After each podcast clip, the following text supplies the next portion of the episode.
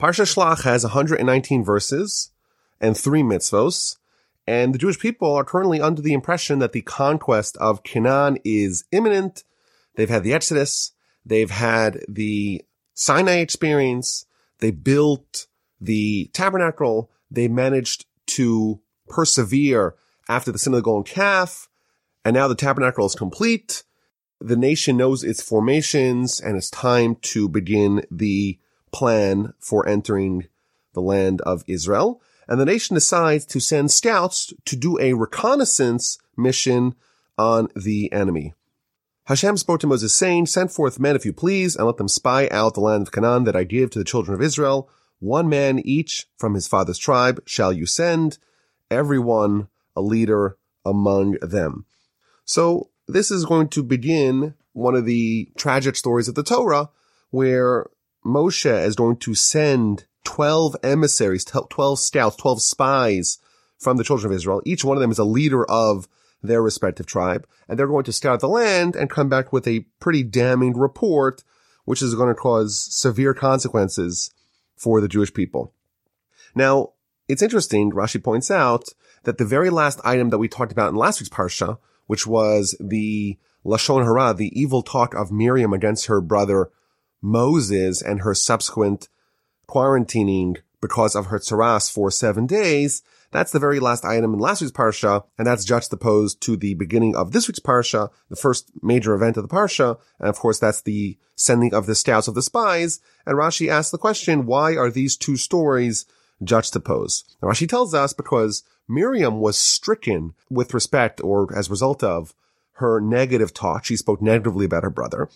And these wicked people, i.e the scouts that ultimately spoke evil about the land of Israel and caused those terrible consequences that about in the parsha, they saw what happened to Miriam and they didn't take the lesson to heart. They didn't take Musar to heart. They didn't take the criticism. They didn't take the lessons to heart. And therefore they repeated that same mistake.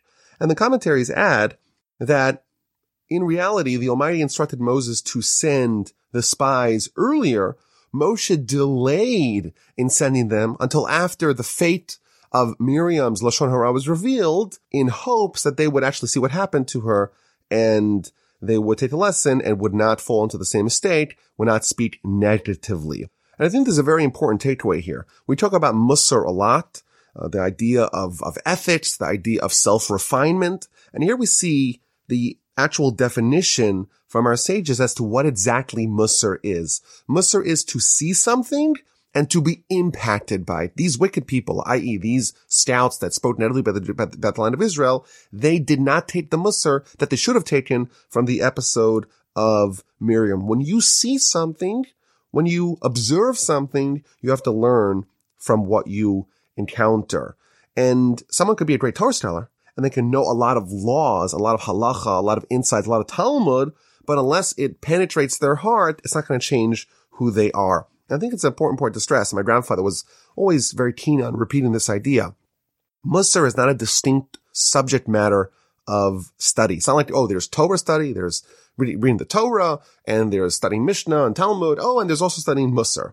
No, Musar is the underlying layer of application to all Torah. When someone studies Torah, there's two ways to do it. There's to study Torah and to have it as almost an intellectual pursuit, an intellectual exercise. They study it and they're engaging with it on a cognitive intellectual level. Musar is everything that you study and moreover, not just what you study, what you encounter, what you perceive in the greater world is something that you're going to use to apply, to inculcate, to integrate into your mode of practice, into your behavior. And this is why Musar is very difficult because Musar demands of us that we're constantly improving. We're never resting on our laurels. We're taking everything to heart. Everything is a lesson for us. And there's always room for us to improve. These people, they're the leaders of their respective tribes. These are great Torah scholars. These are tzaddikim, Rashi tells us. These are righteous people. Yet, because they were missing this critical cog, this critical component of Torah, namely Musar, they in effect became wicked people. And Rashi again uses very harsh terminology. These people are called Rishaim. They're wicked people. not because of their deeds, but because of how they did not take the lesson that would have forestalled their negative behavior that comes consequently. Miriam was quarantined. What do you think everyone was doing for those seven days? You would imagine that people were trying to take the lesson. Why does this happen? Miriam, she's one of the great matriarchs of the Jewish people. Moses' older sister, she was a prophetess. She was one of the leaders of the Jewish people. And what happens? She speaks negatively about her brother in a seemingly innocuous way from our perspective. And she is stricken with saras and she has to remain outside the camp. And everyone says, Oh my goodness, if this could happen to Miriam, this could definitely happen to me. How do I make sure that I shield myself from the mistakes that led her to her situation? You would imagine that probably everyone was doing that. And of course, that's what we should do in times of tragedy. But Musar is that last mile. That's when you actually take it to yourself, inculcate it, absorb it, and now change who you are as a result. Here we see that these people had the opportunity, then take Musar, and the results speak for themselves. It's disastrous consequences ensued thanks to this lack of Musar. The Talmud tells us that one of the ways for us to combat the Yetzer Hara is by reminding ourselves of the day of death. When someone dwells on their own mortality, when someone ponders their pending demise, that is a way for them to live life with a keener perspective, with a clearer attitude. What am I really living for? Is this life permanent? Is it temporary? All of us are going to die.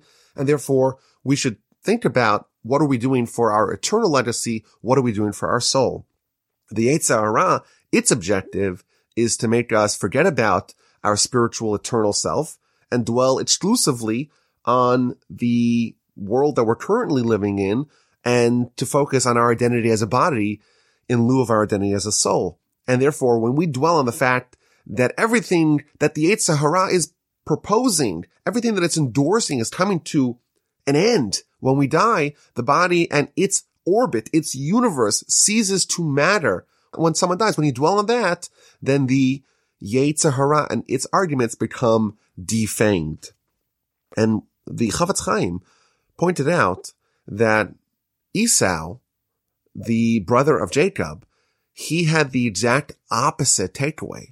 When he discovered that he was about to die, he told his brother, behold, I am about to die. And therefore, what benefit do I have of the firstborn right? And what this tells us is that when someone encounters inspiration that could be used for a positive takeaway, it really depends on whether they have the Musar gene or not, or the Musar characteristic or not. The Talmud tells us that when someone dwells on their own demise, well, then that will shield them, that will prevent them from falling into the clutches of the Yetzer Hara. Esav, the brother of Jacob, he did not have Musar and therefore dwelling on his own demise actually had the opposite effect. It was used to deepen his rebuffing of the spiritual. And he says, okay, give me the red soup and I'm willing to forfeit the spiritual powers that are inherent in the firstborn right. So Moshe is instructed to go send the 12 scouts and the verse is clear. Send forth men, if you please. Shlach lecha, send for yourself. God tells Moses, listen, I'm not really behind this idea. I promised you that the land of Israel is a great land. I promised you that I'm going to ensure that you conquer it without any hiccups, but you want to do it, or the people at least, they want to start it out. They don't want to rely, so to speak, entirely on the miraculous conquest that's promised by God and therefore you're sending it for yourself. This is not God's decision. And in fact, this is Moses and the people's decision to pursue the natural, prudent means of conquering. Of course, when you want to attack the enemy, you want to know as much about their layout and their strengths and their weaknesses to be able to exploit those weaknesses in battle. But God tells Moses, you should be aware that when you are degrading it, when you're saying, you know what, I'm going to pursue natural means, then in effect, you are excluding and obviating the spiritual conquest, the miraculous con- conquest. And once you take it into your own hands, well, humans are fallible and this could go wrong. And we're seeing over here at the very beginning of the story that the blunder of the episode of the spies, of the episode of the scouts, it actually began before they even treaded foot in the land of Israel. The decision to send the spies to begin with was a mistake. And I think it's, it's an interesting question. You know, it is prudent for us to scout out an enemy and the enemy's territory before launching a war of conquest. So did they make a mistake or not? So there's a very long essay here by the Ramban trying to disentangle all the elements of this decision. Was, was it Moses' fault? Was it the people's fault? What was their rationale? And he tells us that indeed the people knew that God promised them the conquest of Canaan, of land of Israel, in a miraculous fashion. But after all, the law states is that we cannot rely on a miracle. And therefore, because we can't rely on the miracle, we have to take steps by ourselves to ensure that we're doing our best effort. We're trying our hardest to make sure that we're doing it properly. But the problem was that God already told them that the con- conquest will be miraculous. It's not going to be a natural victory. It's going to be a supernatural victory. In fact, the promise was that during the conquest of Canaan, no one's going to die. It's going to be a supernatural victory, a total victory, a war that's really fought in the spiritual realms above the realms of nature. And when they said we want to send spies, we want to send scouts, they are lowering the level of, of, of the war. It's now a natural war and a natural war. A lot of things can go wrong. Sometimes the enemy is stronger and the enemy will win. And even if the enemy is weaker, well, sometimes the weaker enemy finds the wherewithal to fight and to win. And I think this is almost a broader subject. We, humanity, we get to determine the degree of closeness and the kind of relationship that we have with God.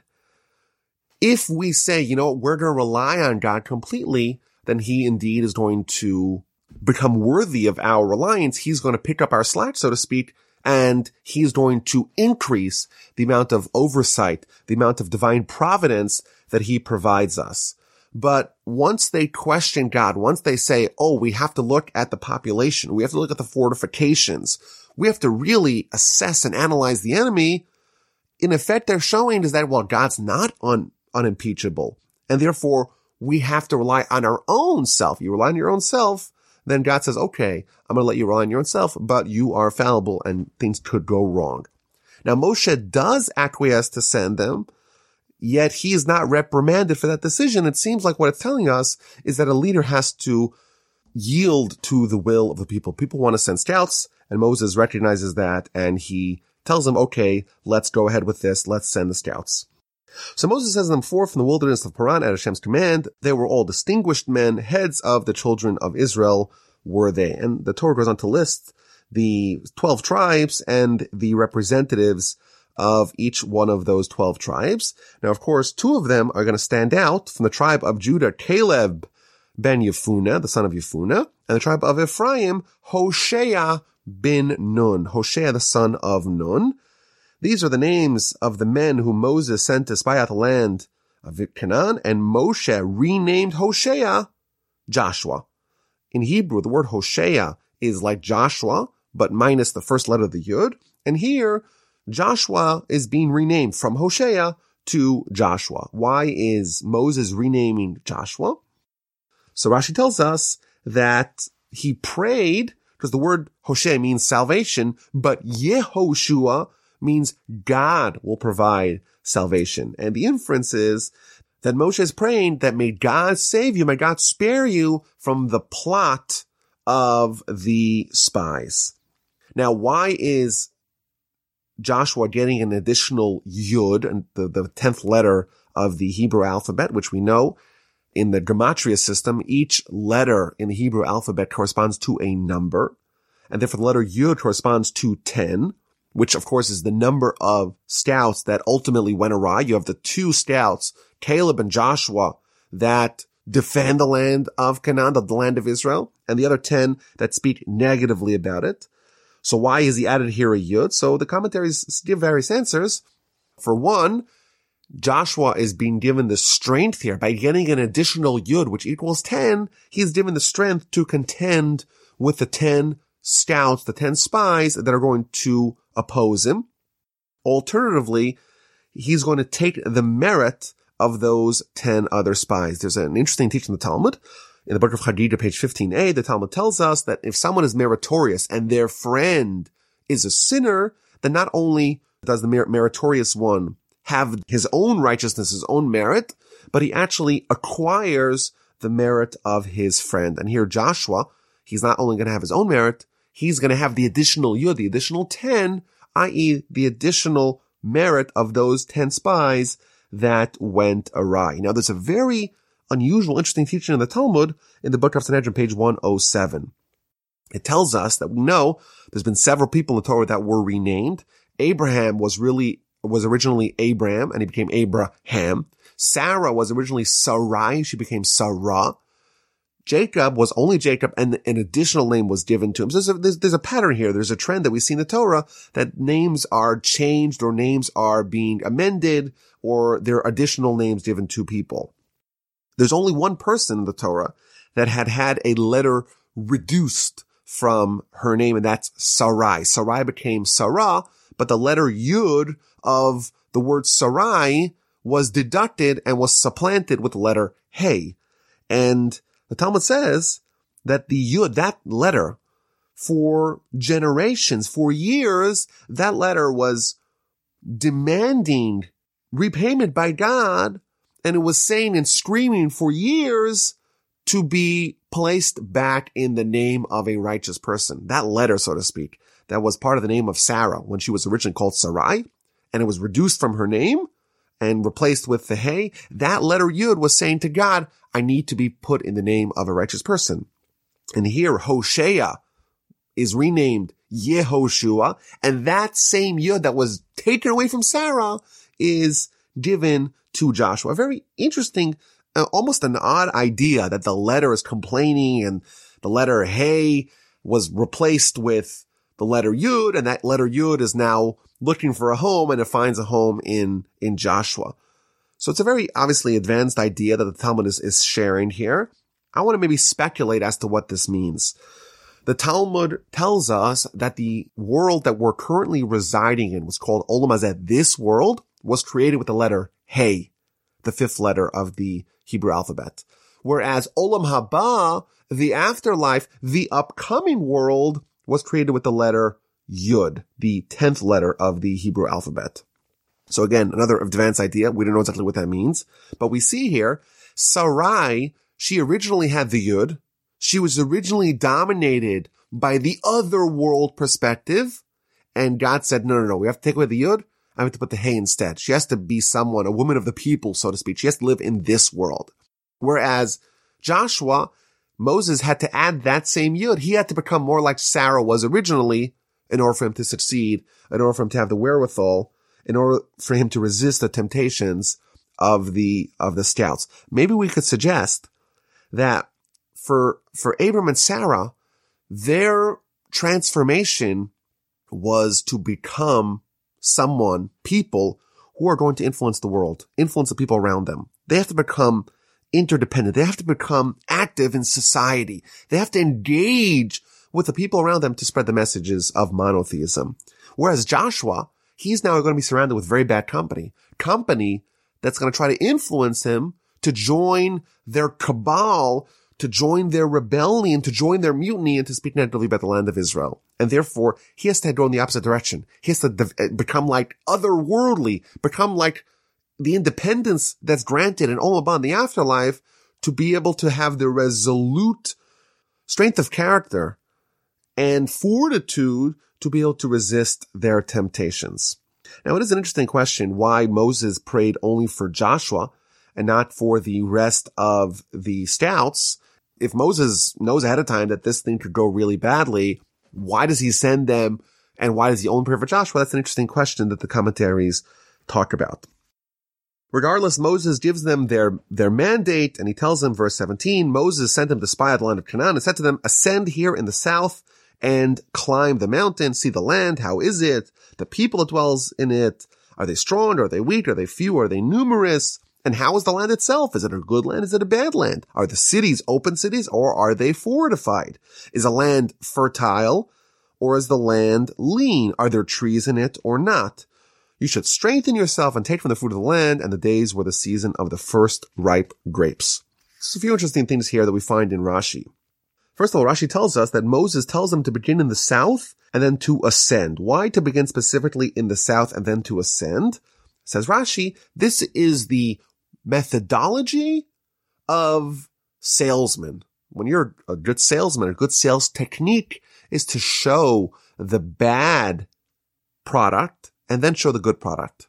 And that's the way to kind of set their expectations low and then constantly exceed them. I think this is an interesting thing.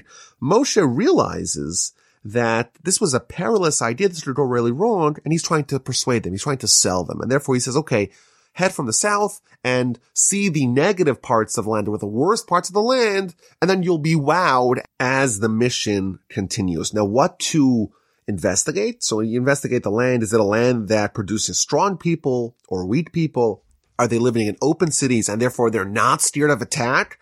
Or are they terrified of attack and therefore they're really weak and they're, they're cooped up in fortified cities? The verse says that Moshe told them to look for if there are trees in it or not, which is a very unusual question. You know, what land does not have trees? And Rashi here gives us an amazing idea. He says, when it says, are there trees? It doesn't mean are there literal trees? Of course, every country has trees in it. But what it means is, is there a man who is righteous amongst them? And there's many times in Jewish literature that people are compared to trees. Ha'adam eitz hasadeh, man is a tree of the field. Is there a man in the land of Canaan that in that person's merit would defend the people, would prevent them from being conquered? And this is a great example, I think, of Rashi's role you read a verse, it seems odd, and Rashi shows you uh, deeper layers of understanding that makes the verse uh, very readable. Okay, so they entered the land. They ascended in spite of the land from the wilderness of, of Tzin to the expanse, the approach of Hamath. They ascended in the south and he arrived in Hebron. And Rashi, of course, jumps in this. What does it mean he arrived in Hebron? Were they traveling together? Why is it only describing one person coming to Hebron? And of course, Hebron is the place where Abraham and Sarah and Isaac and Rebecca and Jacob and Leah are interred, are buried. And therefore Rashi tells us that he came to Hebron, to Hebron. That's only Caleb. Caleb went there and he prayed by the grave sites of our great ancestors, Abraham, Isaac, and Jacob and their spouses, because he did not want to fall into the prey, into the traps of the rest of the scouts. They arrived at the valley of Eshcol and cut from there a vine with one cluster of grapes and bore it on a double pole and of the pomegranates and of the figs. So Rashi describes here just the gargantuan size of the fruits of the land of Canaan at that time. They had eight people, four on each side of the pole, double pole, carrying one cluster of grapes, and then two additional people, one person carrying one pomegranate and one person carrying one fig. So you have 10 scouts and these are not Joshua and Caleb. They refused to participate. They already saw how this is going to go. And therefore the, the 10 other scouts, they're bringing these huge fruits to intimidate the people, to freak them out, to scare them about trying to conquer the land. This is a land that raises freaks. It's a land of, of people of, of huge size, and therefore it's very dangerous and we cannot conquer it. Now, it is somewhat ironic and maybe a little bit morbid that the, the, modern state of Israel, the sign, the, the symbol, the logo of the Israeli tourist organization is people holding a, a huge cluster of grapes which is ironic because those people are villains in our history. These, of course, are the spies that spoke negatively about the land of Israel, of the land of Canaan, and it is somewhat unusual that they would use that as their logo to try to attract people to come to the land. Regardless, they spent 40 days in scouting out the land, and they returned from spying the land at the end of 40 days. They went and they came to Moses and to Aaron and to the entire assembly of the children of Israel, to the wilderness of Paran. They returned to where they came from, and brought back the report to them and to the entire assembly, and they showed them the fruits of the land. So Rashi tells us, just to, to get started here, that 40 days to scout out the whole land is unusually fast. Rashi tells us that the Almighty expedited their trip because the Almighty knew ahead of time, of course, that for each day that the scouts are going to be scouting the land, a year of remaining in the wilderness is going to be decreed upon the Jewish people. And therefore, in order to shorten the length of the decree, the Almighty shortened the length of the original trip and it was only 40 days. And therefore, the Jewish people remained in the wilderness for only 40 years. And here we see they went and they came forth. In verse 26, Rashi tells us that just like when they came back, they returned with intentions of giving an evil report, so too when they left, when they departed, when they embarked on their trip, they too already had the, the roots of the evil report were, already present. And all the commentaries trying to figure out exactly what, what happened here. These are 12 righteous people, leaders of the tribe, men of, of high stature and esteem, and they come and they give a very negative report on the land of Canaan and ultimately spook the people. The people want to go back to Egypt. The people start there to rebel and ultimately the people are forced to remain in the wilderness for 40 years. How does such a thing happen? How do people that were very righteous, how do they make such a tremendous blunder? So the Zohar tells us that these people were biased. After all, they're heads of tribes. They're leaders.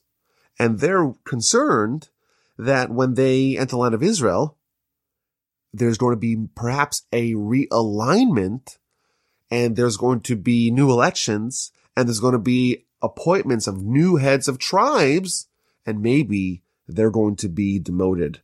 And therefore that fear, that underlying fear, that bias colored their perspective and influenced them to try to find some sort of pretext to steer the people against conquering the land of of Israel and spooking them into remaining in the wilderness and preserving and ensuring that their leadership roles are not going to be affected. There is perhaps an alternative explanation that maybe these leaders were really true to the very end and they bit the bullet for the Jewish people. You know, think about it. The Jewish people are now in the wilderness. They're enveloped by godly clouds. They're studying Torah all day directly from Moses. They're eating manna. It's a miraculous life. It's a fantastic life. It's a life that you could be totally focused on the spiritual realm and you don't need to work the field and to engage with your neighbors and to fight wars of, of conquest. They don't need that. It's much better for them to remain in the, in the wilderness. And maybe it's been argued that these scouts really, they took one for the team. They knew what would result from their report and they did it nonetheless because they wanted uh, to make sure the Jewish people remained in the wilderness for a significant amount of time. So what's the content of the report? We read in verse 27, they reported to him and they said, we arrived at the land to which you sent us and indeed it flows with milk and honey and this is its fruit. If this is all you read about the report, it sounds like it's a very fantastic report, a very positive report. It's a great land flowing with milk and honey and it has very robust fruit. Rashi tells us that any falsehood has to be nourished by a little bit of truth. Because if the falsehood is entirely bereft of any smattering of truth, then the falsehood has no continuity. It will collapse. The Talmud tells us, Sheker ein raglayim, Sheker, falsehood has no legs. It has no legs to stand on and it'll only collapse. Whereas truth, emet, is very stable. And therefore you have to have a little bit of stability of truthfulness injected into the falsehood for the falsehood to have any continuity. And it's an interesting idea. This is, of course, a broader subject, but the Talmud tells us that Messiah will arrive in a generation that's entirely righteous or in a generation that's entirely wicked. And if I were to ask you, okay, well, what kind of generation is going to be the one that's worthy of Messiah? You'll say, well, the Talmud seems to say opposites. A generation is entirely righteous. A generation is entirely wicked. Well, which one is it? Those, those are mutually exclusive. Those are opposites. And the explanation is that no, they're, they're identical. Why? A generation that's entirely righteous, fantastic. There's only righteousness. A generation that's entirely wicked, if it has no righteousness, if there is no truth to moderate the wickedness, the falsehood, if there's not even a scintilla of truth amidst the falsehood, the falsehood has no legs and the falsehood will therefore collapse. And therefore those two generations are identical because both of them are entirely righteous because when there's no falsehood, then all you have is truth. When there's no wickedness, then all you have is righteousness. So the beginning of this report has a little bit of, of truth to it, but then they begin the negative part of the report. But the people that dwells in the land is powerful. The cities are fortified, very great. We saw the offspring of the giant. Amalek, of course, the terrifying foe of the Jewish people, dwells in the area of the south. The Hittite, the Jebusite, the Amorite. These are all mighty nations. The Canaanite dwells by the sea and the bank of the Jordan. This is just such a terrifying and formidable adversary. They're strong. They're impregnable. The cities are, are massive and fortified. We can't overcome them. So Caleb, one of the spies, he interjects. Caleb silenced the people toward Moses, and he said, we shall surely ascend and conquer it, for we shall, we can surely do it. Rashi tells us that Caleb got the attention of the mob by ostensibly agreeing with them. He says, well, th- is this the only thing that Moses did for us? And I was like, oh, he's about to lay it on. He's about to lambast Moses. And therefore everyone quieted to hear what Caleb had to say. And Caleb says, well, this is not the only thing he did to us. He took us out of, of, of Egypt. He split the sea for us. He brought us the manna. He brought us the quail. He's someone that we could indeed rely on. But the people were not convinced. But the man who had ascended with him said, we cannot ascend to that people for it is too strong for us and they brought forth to the children of Israel an evil report of the land that they had spied out, saying the land through which we had passed to spy it out is a land that devours its inhabitants. All the people that we saw were huge. We saw the Nephilim, the sons of the giant. From among the Nephilim, we felt like grasshoppers in our eyes, and so were we in their eyes. The evil report has been conveyed and the assembly is going to descend into hysteria. Now Rashi tells us in verse 32 a very interesting idea. This is a land that devours its inhabitants. What does that mean? Rashi says that when they were traveling throughout the land, there were funerals everywhere. And they said this is just a, an unnatural land. Everyone's just dying. It's, an, it's not a safe place to be. But the truth is that this was part of, of a miracle. The Almighty did it for their benefit. You have 12 Jews who are scouting out the land. They might be very conspicuous and people might start asking questions. But if the whole country is in middle of a funeral and mourning and eulogizing their dead, well, then they're distracted. And if they're distracted, then the people, the scouts could do their business unobserved and really was a miracle, but they took the wrong takeaway from that. They said, oh, no, it's just a terrible land. People were dying left, right, and center. And this is, I think, a, a nice example that really everything could be viewed in two ways. There's always a good story to tell, there's a bad story to tell. There, there's kind of simultaneous screens with two stories and our free will, so to speak, is to choose which one of those two stories that could both in a certain plausible way fit the narrative, which one of those to adopt. What they should have said is that, you know what? Not only is it an amazing land, but God is unnaturally, supernaturally, miraculously availing for us to scout out and to surveil the land. They could have had that story to say, but instead they said it's a land that devours its inhabitants. We were like grasshoppers. We were so small in our eyes, and so were we in their eyes. There's an amazing midrash here in the final verse in chapter 13 it says like this. It says that there were two components to their low self-esteem. Number one, they said we were like grasshoppers. We felt really small and vulnerable. That's in our eyes. And so were we in their eyes. There's one component of low self-esteem, which is feeling a low self-image, and a second component, which is assuming others share that perception. And the Midrash says a very interesting idea.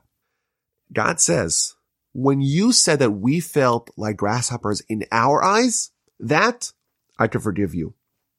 But when you said that we were like grasshoppers in their eyes, the people that looked at us, they looked at us with such disdain and scorn. We felt so small in their eyes. How could you possibly know that? Maybe they viewed you like angels. And that, says God, is unforgivable. So is a very interesting idea here. We see that the sin of the spies was predicated on low self-esteem, on having a low self-image. It's almost as if the midrash here and, and the narrative in the Torah is telling us that it's a mitzvah for us to have a strong self-confidence and self-value and self-perception. There is a statement in the Talmud that says that a person is obligated to say the world was created for me. Of course, that could be a, a haughty, arrogant perception, but here we see that saying that I'm nothing, I'm like a grasshopper, I'm like an ant, I have no value, that maybe was the underlying cause of their sin. We can capture the land of Israel. God's not on our side. Woe unto us. We can't do it. We're so weak. That argument was the argument. That perception was the perception of the spies of the stouts. And a certain part of that is unforgivable. Chapter 14 begins. The people are miserable. They're crying. They raise their voices and they wept that night. Our sages tell us that that night was Tisha B'Av, the ninth day of Av, the day that has been designated for tragedy and misfortune in our history. And the reason for it is because of the crying, of the wailing of the Jewish people as a result of the report of the spies. They cried for nothing. God says they're going to cry for something for their generations all the people, they start complaining against Moses and Aaron. We should have died in the land of Egypt. We should have died in the wilderness. Why does God bring us to the land to die by sword? We're just going to be slaughtered. Our wives, our children are be taken captive. Maybe it's even better to go back to Egypt. And they start consulting amongst themselves. Let's appoint a leader, which could either mean a king, alternatively an idol, Rashi tells us, and let us return to Egypt. And Moses and Aaron and Joshua and Caleb try to intervene. Moses and Aaron fall on their face. Joshua and Caleb, they tear their garments. They try to convince the people it's a good land. The land is very, very good. If Hashem desires us, we could be victorious. We'll conquer the land, the land that flows with milk and honey. Don't rebel against God.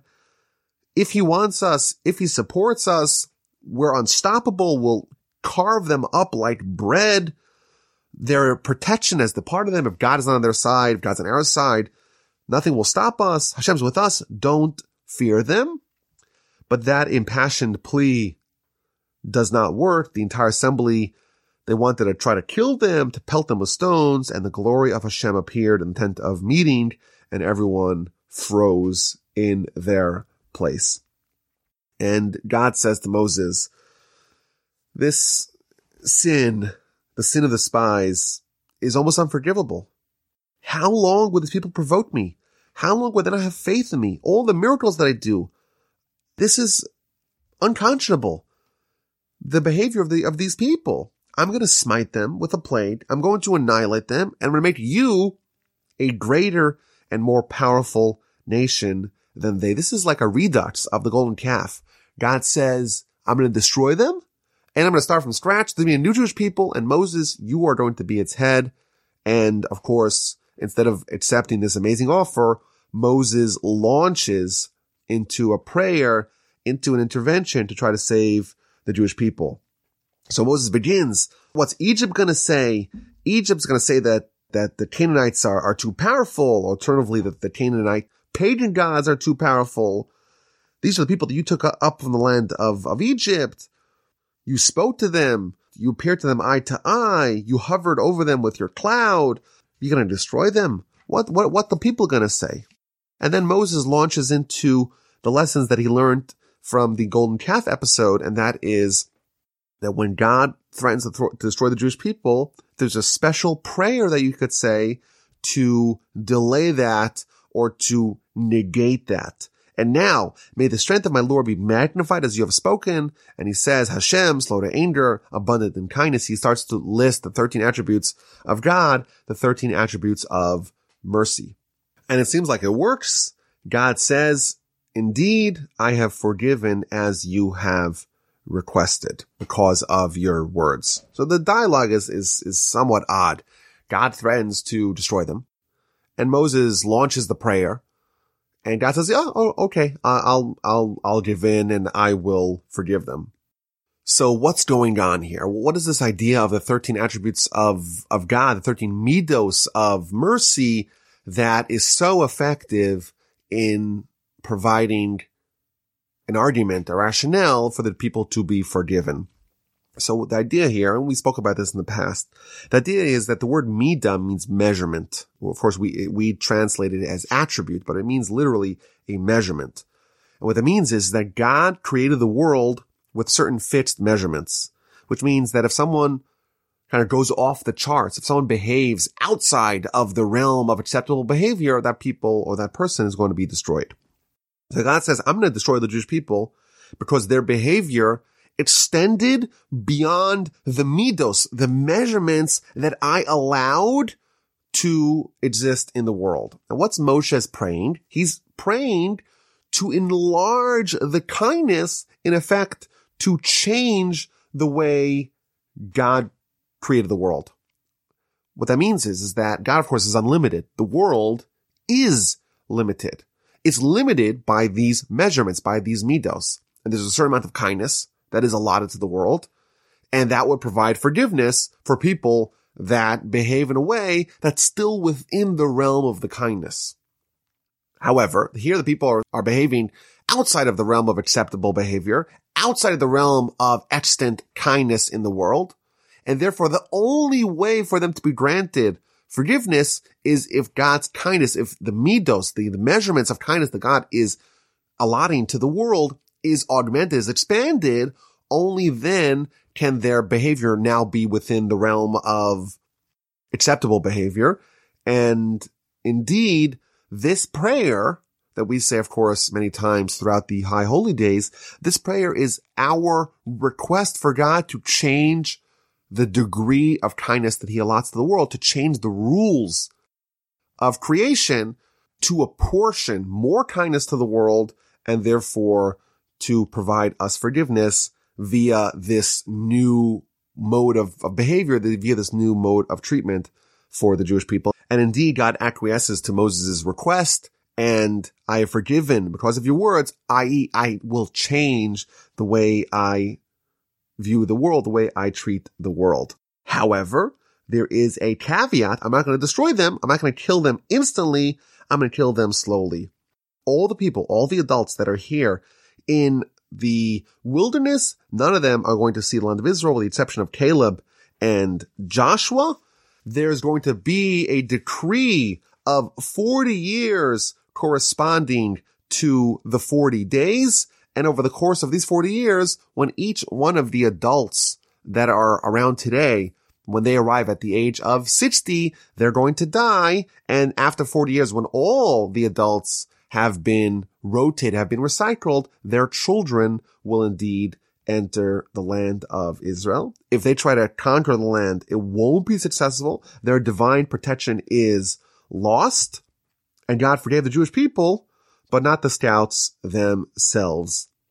How long for this evil assembly that provokes complaints against me? I heard the complaints of the, of the Jewish people uh, that they provoked against me, and God promises to destroy them and they are given a, a, horrid death that is described in Rashi. But as for the men whom Moses sent to spy out the land and who returned and provoked the entire assembly against him by spreading a report against the land, the people who spread the evil report about the land died in a plague before Hashem.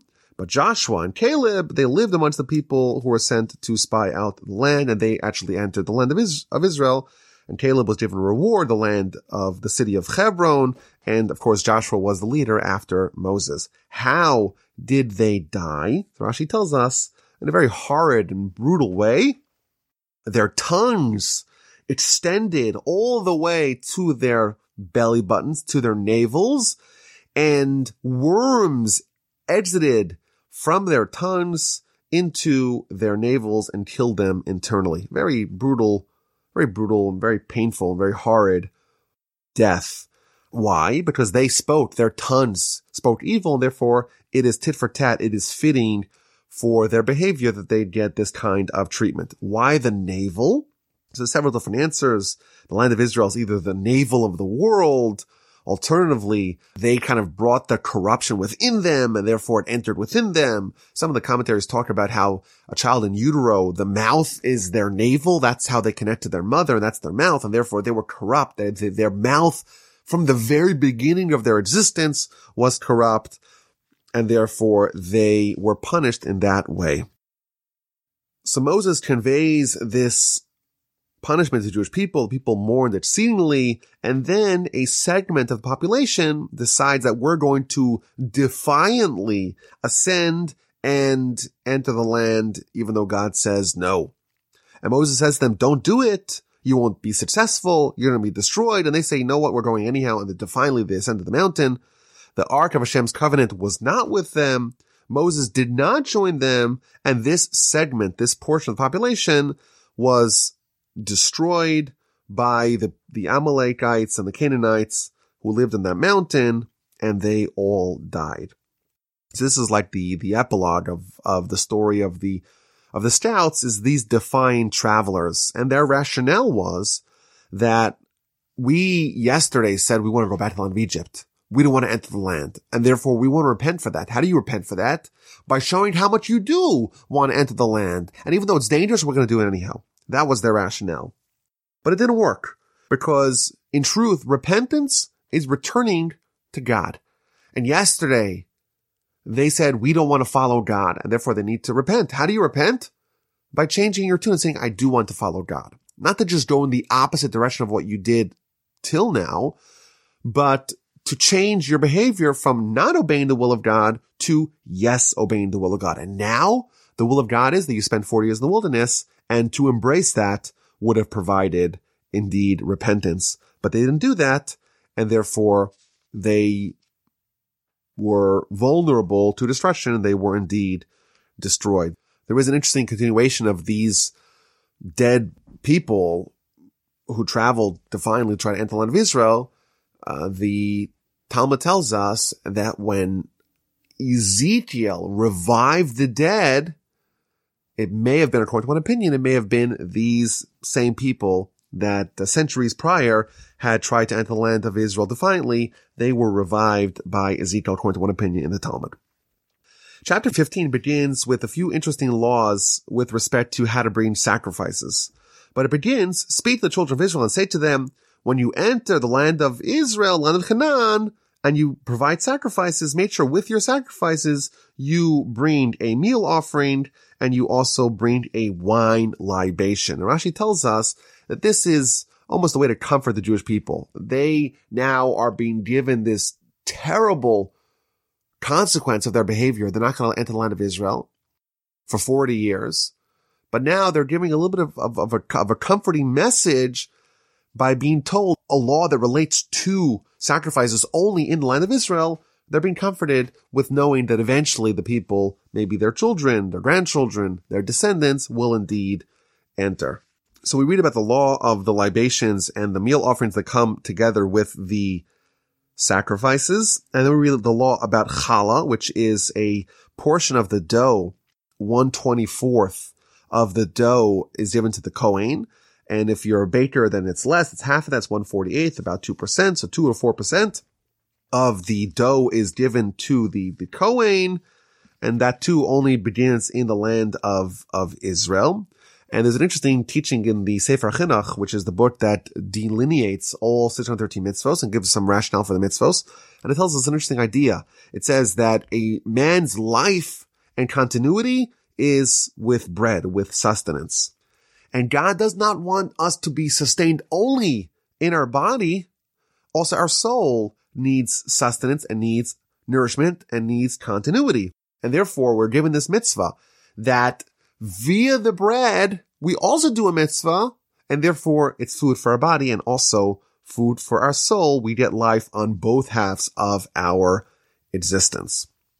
And then we read about some of the consequences of idolatry what is the sacrifice that's brought if there's idolatry that's done erroneously by mistake by the public, if it's done by an individual. What if a individual person does willful idolatry? They're cut off from the Jewish people. They broke the commandment of God. And then we read about the interesting story of Shabbos desecration in the wilderness. The people were in the wilderness and they found a man gathering wood, gathering twigs on Shabbos. And they found him gathering and they brought him to Moses and to Aaron, what to do with this guy. And the law is conveyed to Moses that the person who desecrated Shabbat publicly in front of witnesses after being warned is put to death via stoning. So an interesting here juxtaposition here about the laws of idolatry and then this story of the individual who was gathering twigs on Shabbos. And we read a little bit later on that Shabbos, like idolatry, is one of these seven mitzvos that equal all mitzvos. There's seven mitzvos, seven commandments in the Torah that embody all of Torah. One of them is idolatry or negation of idolatry, and one of them is the Shabbat, and one of them is the very last item in the parsha, and that is tzitzis. Those are three of the seven, and therefore they're put next to each other to show that there's a certain internal consistency between these stories, because each one of these mitzvos and transgressions, these, these, these laws, they correspond to a central element of, of Torah. Now, the Talmud tells us that who was this individual that was gathering twigs on Shabbat? Rabbi Akiva proves that it is a guy named Tzelafchad. Someone we'll meet later on, not him directly, but his daughters. And the commentaries tell us, it's brought down in the Tosfos in Bava Basra, page 119b. It says, a Midrash, that this individual who was gathering twigs on Shabbos, he was actually doing it for the sake of heaven. He was doing it for the right reasons. Why? The people said, you know, God promised to take us to the land of Israel. And under those conditions, we accepted the Torah. And therefore, now that we're not going to the land of Israel, we're not obligated by the Torah. It's not compulsory to us. And therefore, what did this individual do? He gathered twigs on Shabbos and he did it defiantly. And the witnesses came and they warned him. They said, if you do it, you're going to be executed and he did it nonetheless. And you know what? He was executed. But this was all done in order that everyone else who sees it should be warned that the word of God still applies, that the laws are still compulsory, and therefore he's somewhat of a hero, even though he made a mistake. He shouldn't have given up his life, but his death taught a very valuable lesson to the rest of the Jewish people. The final five verses of the Parsha are the third paragraph that we read every day multiple times, the third paragraph of the Shema, and that tells us about the laws of tzitzis. Hashem said to Moses saying, Speak to the children of Israel and say to them that they should make for themselves tzitzis, these fringes on the corner of their garments throughout the generations, and they shall place upon the tzitzis of each corner a thread of techeles wool. It shall constitute tzitzis for you. You see it and you remember all the commandments of Hashem and perform them. Don't follow after your heart and after your eyes, after which you stray. So you remember and perform all my commandments and be holy to your God. I am Hashem who took you out of the land of Egypt to be a God for you. I am Hashem. So a very interesting uh, mitzvah here, the mitzvah of tzitzis and the lessons that the tzitzis impart. You look at them and you remember all the commandments. Rashi tells us that the word tzitzis the numerical value of that word, the tzaddik is 90, the yud is 10, so tzitzis, and then the taf, which is the last letter of the Hebrew alphabet, is 400, which equals, of course, 200 plus 400 is 600. And then if you look at a tzitzis cord, you'll notice that it has five knots and eight strings. So 600 plus 5 plus 8 is 613. And therefore, when you look at the tzitzis, you see its name, which is 400, which is 600, and then you see the, the knots and the strings, and you'll remember all 613 mitzvos. The commentaries asked an interesting question that in the actual Torah, the word tzitzis is spelled missing the second yud, and therefore it's only 590. And therefore you're short 10 numbers. And the answers, are various answers given. One of the answers is, is that though it says the word tzitzis three times, all three times without the second yud, but the third time it says v'hayalachem litzitzis. It should be for you four tzitzis, and the lamed is thirty, and therefore that thirty makes up for the missing thirty of these three words of tzitzis. Interesting idea. And therefore, we look at the tzitzis, we remember all 613 mitzvahs. That's what Rashi says.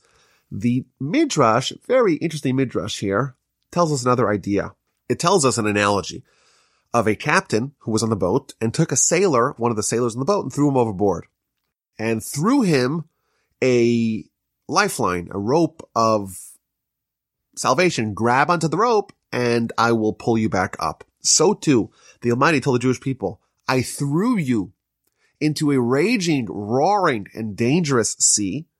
You are thrown into the world where you're surrounded by temptations. You have a Yetzer Hara that could drown you, but I'm going to give you the rope, so to speak, of the mitzvos. I'm going to throw them to you as a lifeline. You grab onto it and I'll bring you back close to me. The captain in the analogy is God, of course, and the sailor is us. We're thrown into a dangerous situation, but the might throws us a lifeline as well, which is the mitzvos, which are embodied by the streams of the tzitzis, we have to grab into the mitzvos, hold them tight, not let go, and he will reel us in. And therefore, when we see the ropes of the tzitzis, we see the strings of the tzitzis, that reminds us of not only the mitzvos in general, but the role of the mitzvos, which is to make ours, ourselves adjacent and close, in close proximity to God. A very powerful idea that we see here. In addition, we read about how when we remember the commandments of Hashem, we perform them and we don't explore, we don't stray after our hearts and after our eyes, we won't sin. Rashi tells us, quoting from our sages in the Midrash and the Talmud, that there is a certain methodology of sin. The eye sees, the heart covets, the heart desires, and the body does the sin. What, which, what tells us, again, this is a very broad subject. What it tells us is that sin is not necessarily a natural thing that has to happen. It's something that, it, you know, there's a certain slippery slope. You see something and that plants a certain seed of desire in your heart and your heart desires it and eventually you, you sin. And therefore we're told here, don't explore after your heart and after your eyes because mitzvos are not only there to bring us close to God, but also to shield us to provide us blanket support against sinning. And if we do that, we will perform the mitzvos of Hashem, be holy to Hashem our God. Remember they took us out of the land of Egypt and he will be our God. I am Hashem our God. This is a very valuable lesson that we have to remember and reinforce every day, multiple times in our Shema. Thus concludes Parsha Shlach. Thank you all for listening. My name is Rabbi Yaakov Wolbe. If you have an email you want to share with me, rabbiwolbe at gmail.com. Check out all the other podcasts. Thank you for listening and we'll talk next week.